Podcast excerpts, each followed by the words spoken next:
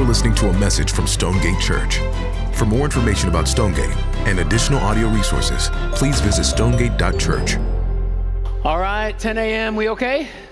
It's good to see you guys. Good to be with the saints. So glad, uh, so glad you're here. Hey, uh, my name is Jimmy. I'm one of the pastors uh, here, and uh, we are so glad uh, that you joined us uh, this Sunday. show of hands, who was here last week?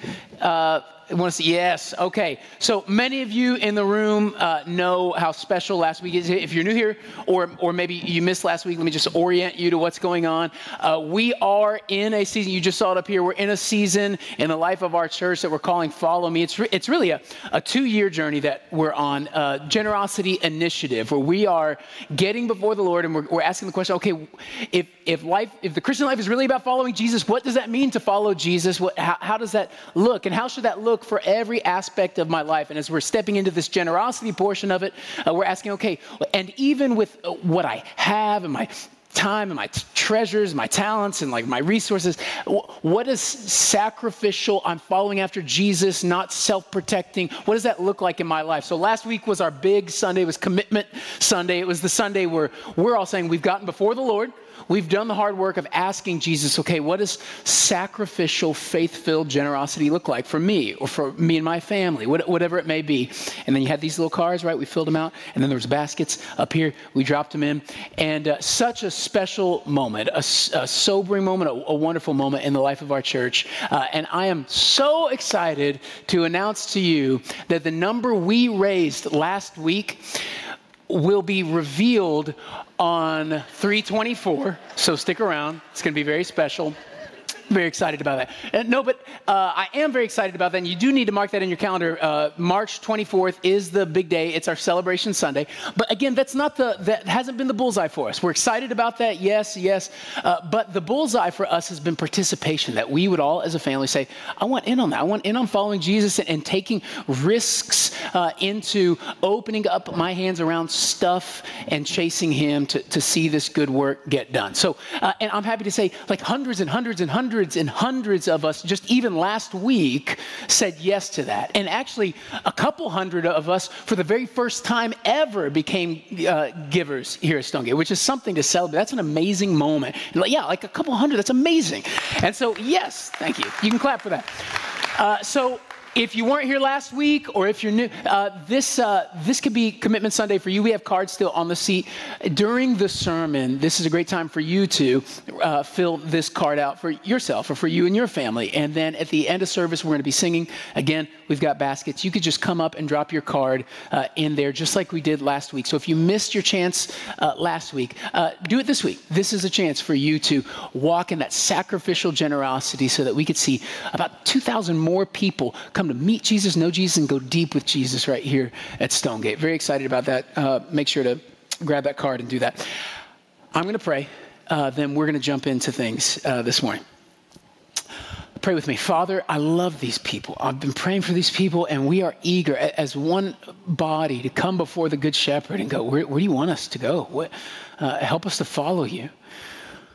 Lord, this is a, a, supernatural thing that's taking place here this morning where, where we are not just uh, trying to listen real hard and, and hope that in our own power we can come out on the other side change. We are coming before the Holy One. We're coming before the, the one who does things. And we're saying, do something in us.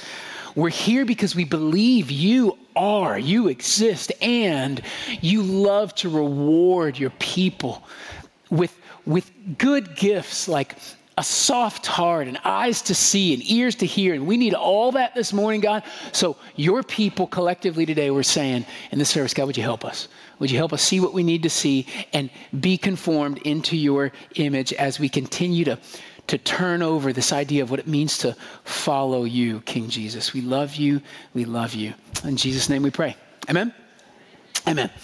Well, if you were to ask me, Jimmy, what is the uh, hardest thing you've ever done in your adult life? I would, without hesitation, tell you that it was taking Dr. Wallace's honors Greek 1 and 2 at Dallas Seminary. And I want to be clear uh, what I mean. Because I have five children, ages 1 to 13. And the hardest thing I've ever done in my life is take Dr. Wallace's Greek class. You, you understand what I'm saying? It was insanity. First day of class is the first thing he says to us. He goes, Students, you will find grace in the New Testament, but you will find no grace in the New Testament department. Now open up your Bibles. And we were off. It's like, what? Can you say that? Is that Christian? I don't know what that means. And, and we're and it is crazy. Uh, apart from what all the other normal Greek uh, classes do, we had to memorize 700 extra Greek words from the New Testament, be able to translate them English to Greek and Greek to English. Homework was about four to five hours a night for us. It, he would literally, on occasion, go over our homework with a magnifying glass to make sure the curves were right and all that. He was a psychopath. It was very, he was not. It was not healthy. Uh, and and the class was always packed, y'all. It was all, I mean, like every semester just packed to the brim. Our class was no exception. You go, why would you do that to yourself? Why would you, why would you put yourself under that kind of stress? Why? And the answer is because what he said to us the first day, he looked at us, that first class, and, and he goes, hey, this class is going to cost you some things. It's going to cost you your time. It's going to cost you your energy. It's going to cost most of the meaningful relationships in your life, probably.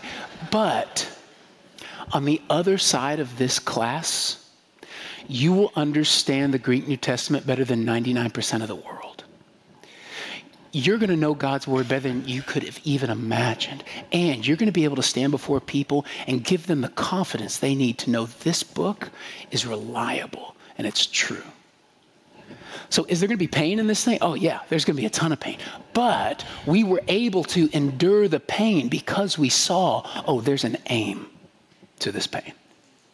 And when we saw the aim, we could endure the pain. Now, I'm telling you this this morning because we're about six weeks into the series, this Follow Me series, where we're thinking about following Jesus, and we've explored it from so many different angles already, right? We've, t- we've talked about the purpose uh, of following Jesus. We've talked about the faith it takes to follow Jesus. We've talked about the, the obstacles inside us that keep us like at arm's length from following Jesus. But one of the things we haven't really talked about very much is what it feels like to follow him? Like, what is it?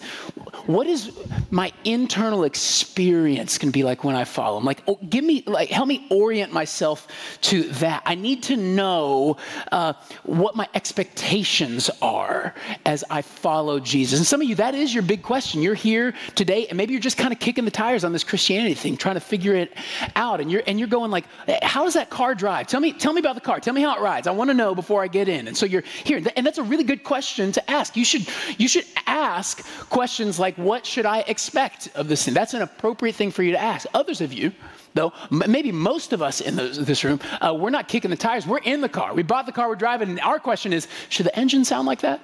Right? Should the, should the back tire fall off like at 65? Is that normal? Like, should I feel this? I've been, I've been riding with Jesus for a while. Should I feel this exhausted? Should every like moment in my life, every decision I make feel like a war inside my chest? Is that normal? You're, you're doing the thing and it's and it can feel rough and hard. And you're going, is rough normal? Like help me get my expectations. What is this struggle normal? And today that's what we're doing. What we're doing is we're letting Jesus himself answer that question for us. What should my expectations be for following you, Jesus? And I'll just spill the beans here at the top, and then we're going to unpack it through the sermon. Here's what he's going to look at us in the text and say He's going to tell us that following him is pain with an aim. It is pain with a point, with a purpose. And when you can see that purpose, when you can see the aim, you can endure the pain. That's what he's going to show. Us. So we're going to start today by looking at the pain, and then we'll switch to look at the aim. So if you have your Bible, get it out. We are in Luke uh, chapter 9 and we find jesus today in conversation with his disciples. He is uh, he, he, just finished one of his most famous exchanges with him. Uh, the, whole who do people say that i am moment has just gone down right? Uh, who do people say that i am? Uh, they say john the baptist who do you say that i am? And you remember peter's answer here in luke? Uh, peter says you are the christ of God. You're the Christ of God. So, so Peter gets it right. Now, right after this amazing moment takes place, Jesus takes a hard right turn, like he always does, and he reveals for the first time uh, something that the disciples didn't really know fully that he's going to be killed, he's going to be raised. And then he turns to his disciples and he says one of the really one of the hardest sentences in all of the Gospels. In verse 23, he says this, and he said to all, if anyone would come after me, let him deny himself and take up his cross daily and follow me. Now, these are really, if you can just step back, these are strange words to say right after you've just revealed you're the Messiah. Like, uh, put yourself back in first century. If you're a Jew in the first century and you know the Messiah is on the scene, that really only means one thing for you, right? It just means up and to the right right? It means easy street for you. We just won the House and the Senate and the presidency. Like we got the whole situation now. Like our fearless leader has arrived. Things are only going to get better. That's what the expectation would absolutely be. And then the next thing that this fearless leader says is, hey, and by the way, I'm going to die. And if you want to follow me, you're going to die. Like, Nobody knows how to clear a room like Jesus Christ. It's, a, it's amazing his facility with that. And, and so here's what I want to do I want to kind of hover over this sentence, this verse, for just a minute. And I just want us to ask what, um, okay, so what kind of pain are we in for?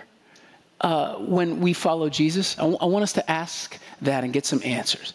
And the first thing we're going to see in this verse is um, that it's the pain, Jesus will tell us, it's the pain of self denial.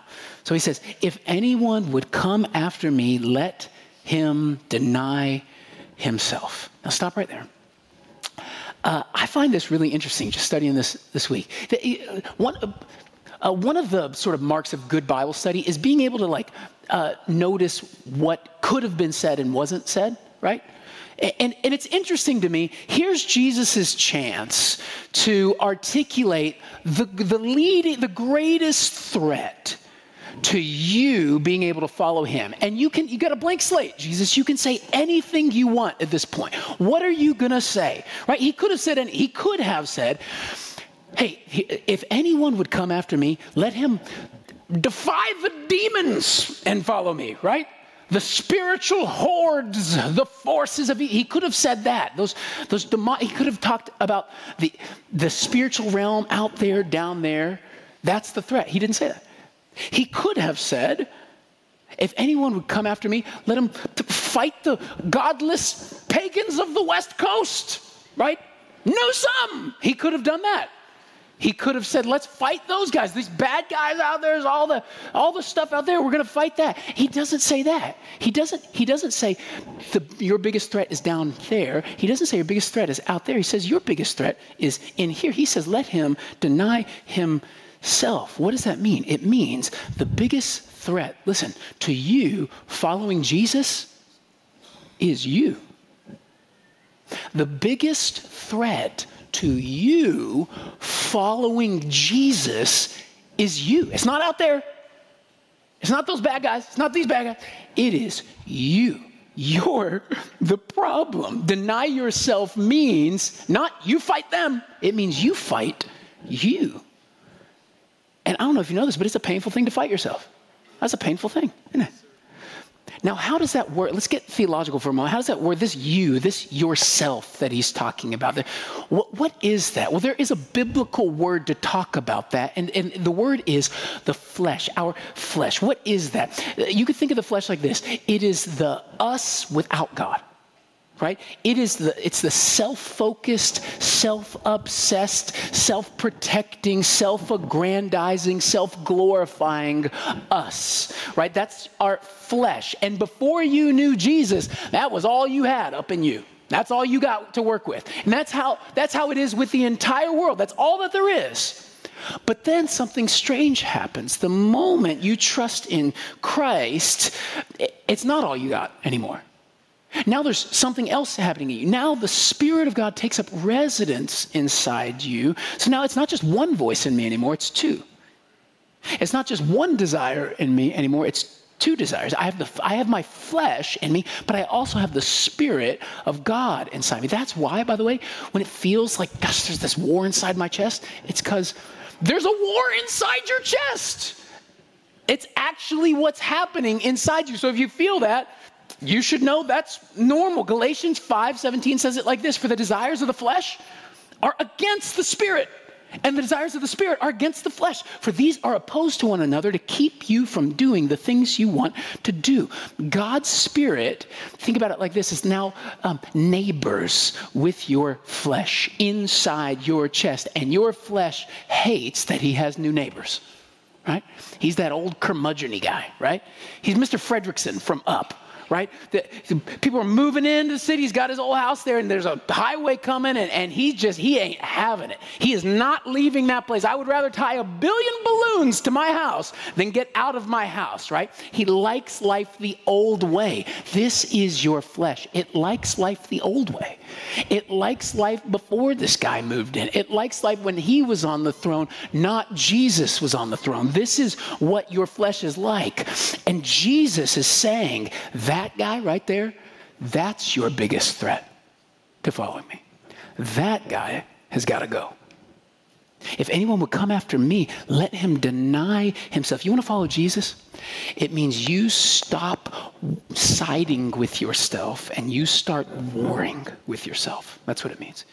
I stop siding with myself. I start warring with myself. I tried teaching this to my daughter uh, years ago. She was just believing some lies, some fleshy lies about herself, and she was embracing him. And I was trying to teach her how, how do you navigate? How do you fight back against this? So we did this role playing thing. I, I, I taught her these two sentences to say. Whenever you hear this lie, here's what you need to tell yourself. You say, hey, that's the old lively talking.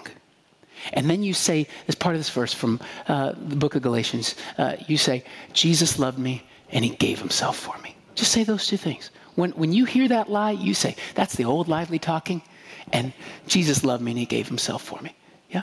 And then we role played it. I snuck up behind her, I, I whispered a line to her ear, and then she'd go, That's the old lively talking. Jesus loved me and he gave himself for me.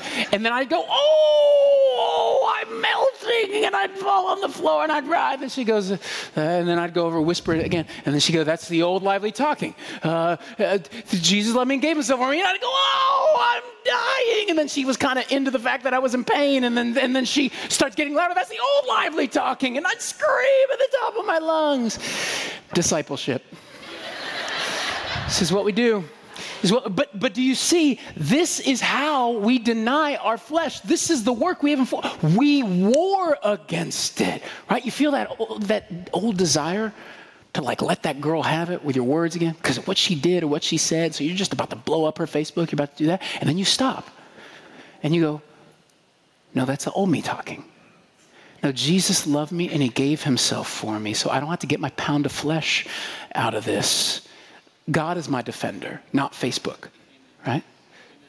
That old sexual temptation comes up again. I want to look at that, be with her, be him. And you go, I feel that, but but that's the old me talking.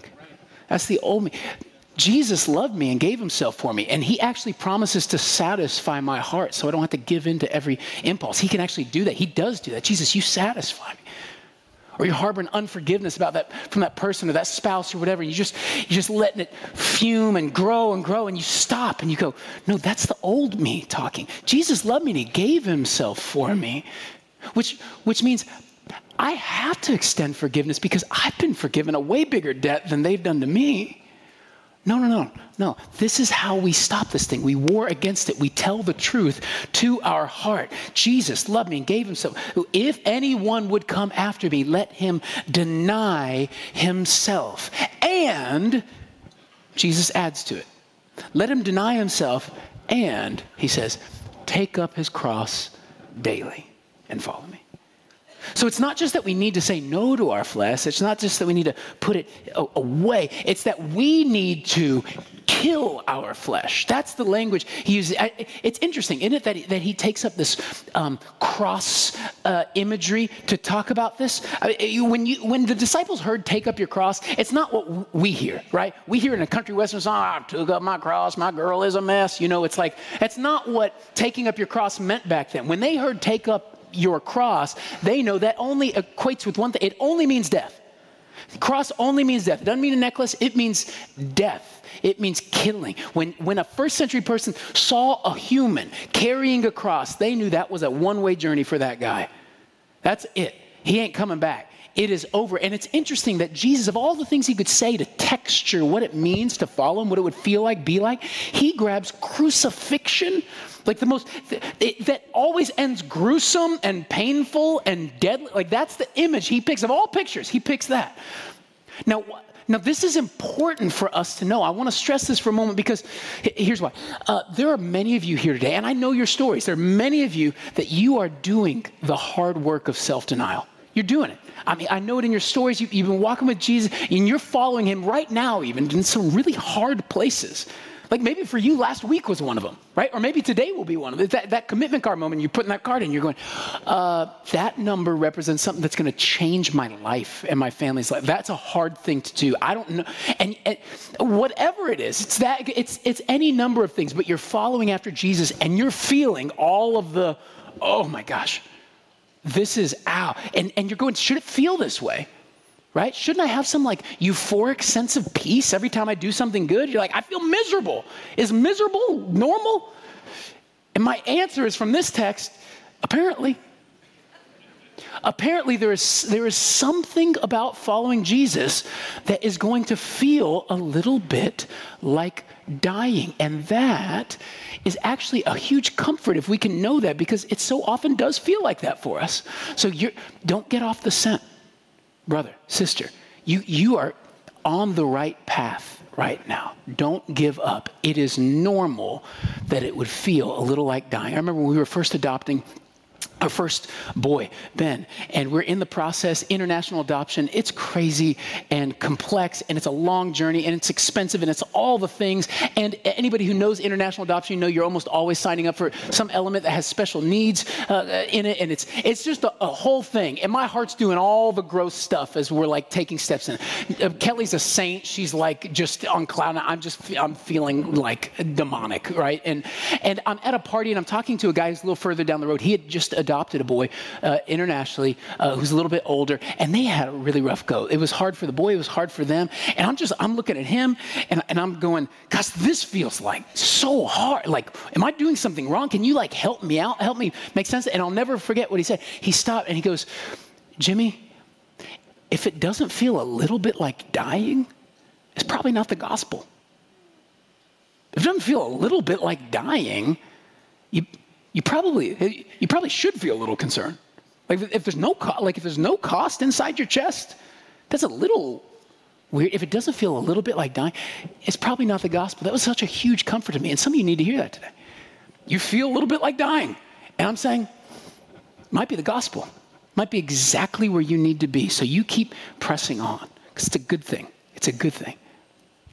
Now, some of you hear that and you're comforted, and some of you hear that and you're like, dude, you you're, you're still saying I'm going to be crucified. How is this comforting? Like, what, is anybody else looking around going, why, why is it comfort? Jimmy's just looking and he's saying, following Jesus is like, like uh, death and pain and getting crucified. Why does Jimmy always preach the hard sermons? Why is this a thing? Does Rodney pay him more when he does that? And the answer is yes. Um, I get paid time and a half. Uh, and so I lean into these things because uh, I got five kids.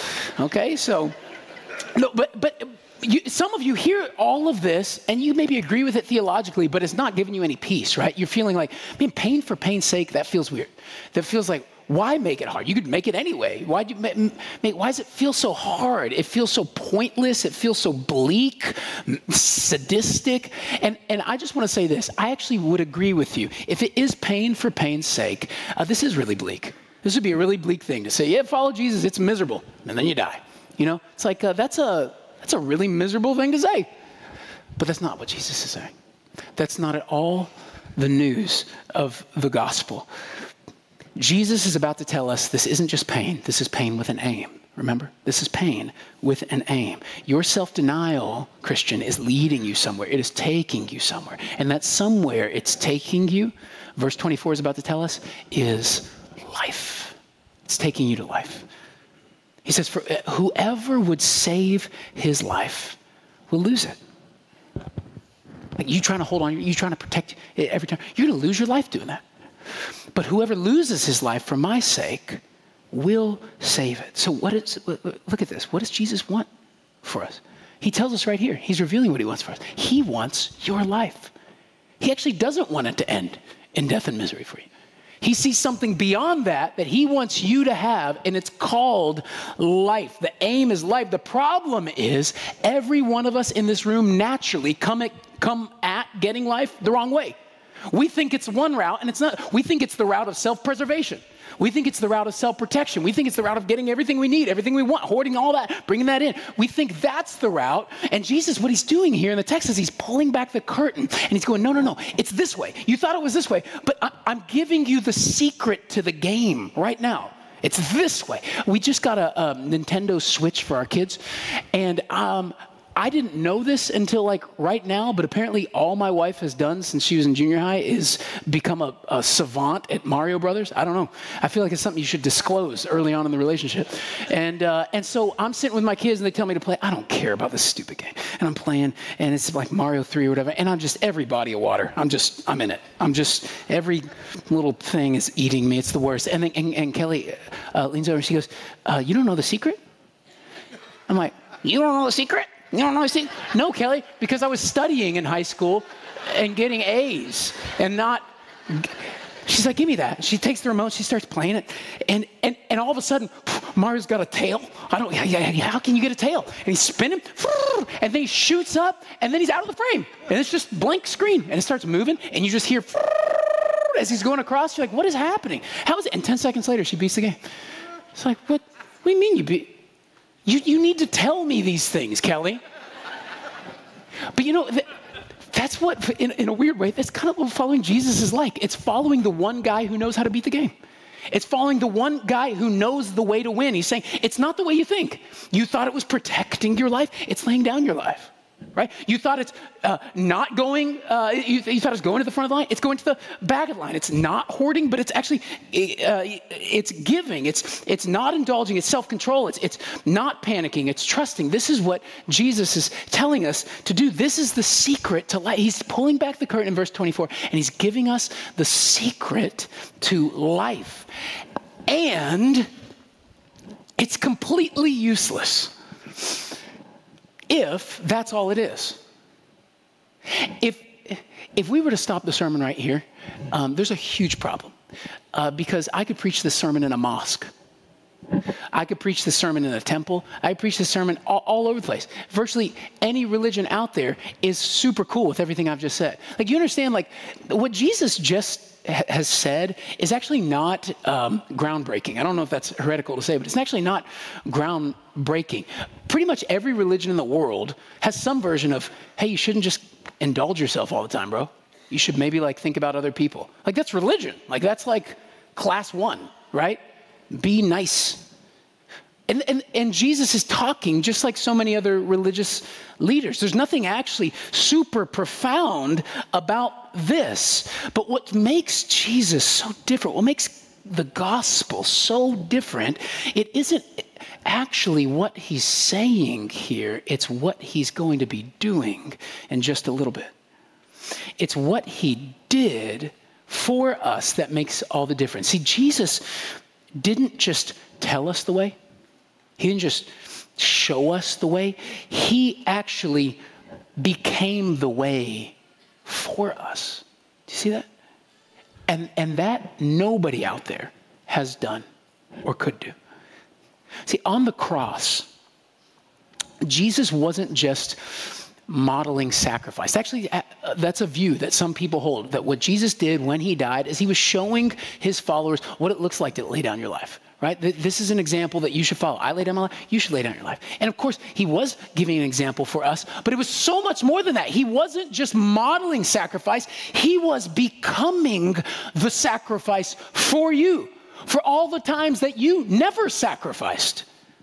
For every time in your memory where, where, you failed to measure up, where you refused to deny yourself, where you wouldn't crucify your flesh, he climbed up on the cross for that work. That's what he was doing. And then he ri- rises from the dead, sends his spirit into us who trust him, so that now, listen to this, having paid for our sin, Jesus himself helps us kill our sin as we trust him. He doesn't just leave you alone to do it yourself.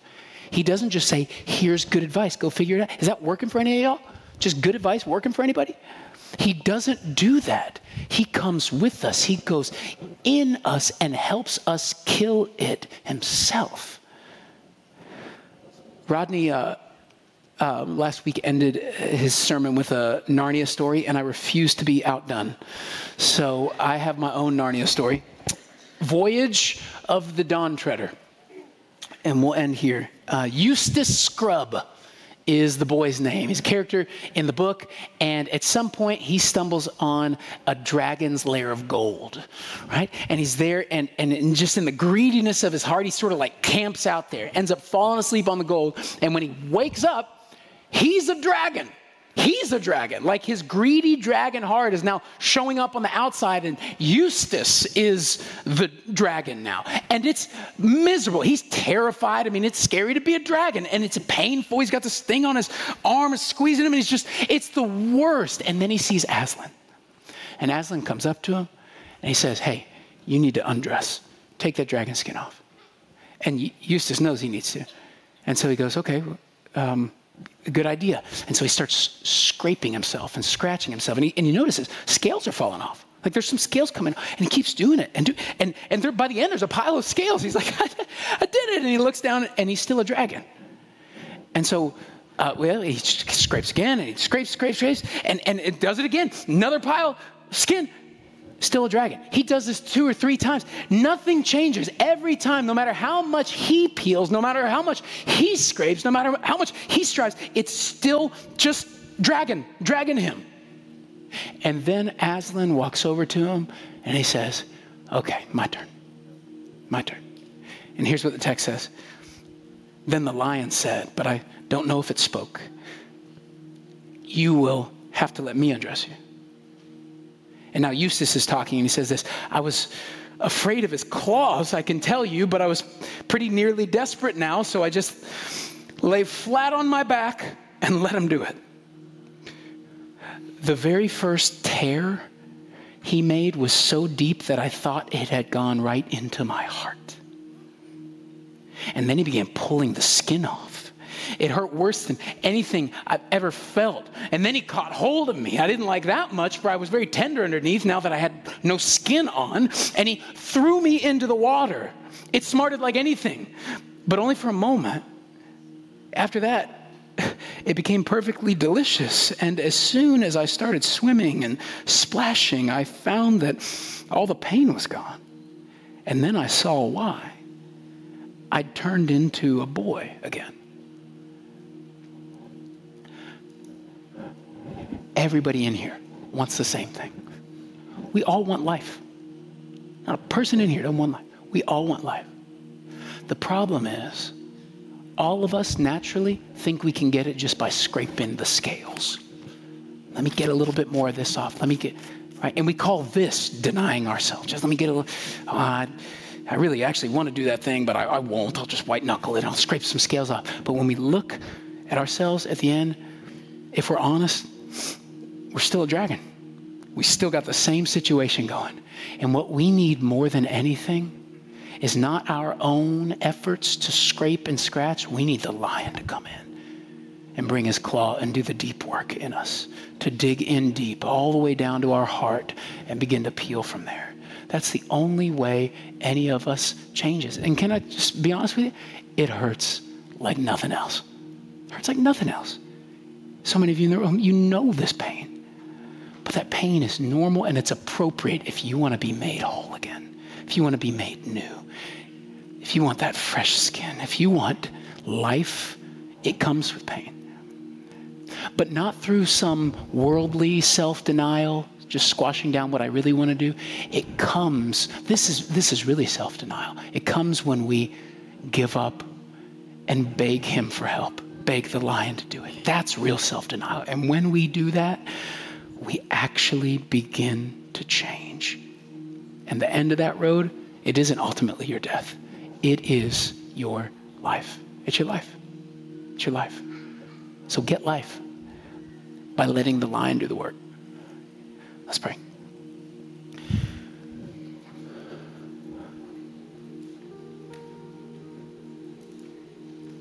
Father, thank you for life.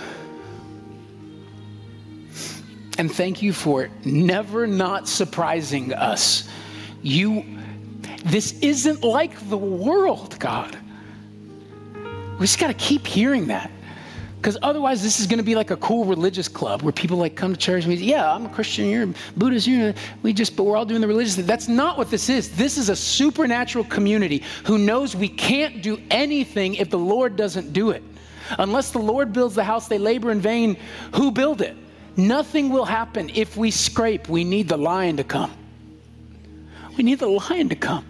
Some of us are miserable in our sin and we know we need to deny ourselves, but we, we haven't given up and come to you and just asked you to do the work in us. So, Lion of Judah, will you come and help us? Help us. You can do it. You're real and you care and you want us to change. So, God, please change us, we pray. Change us, we pray. By your power. In Jesus' name, amen.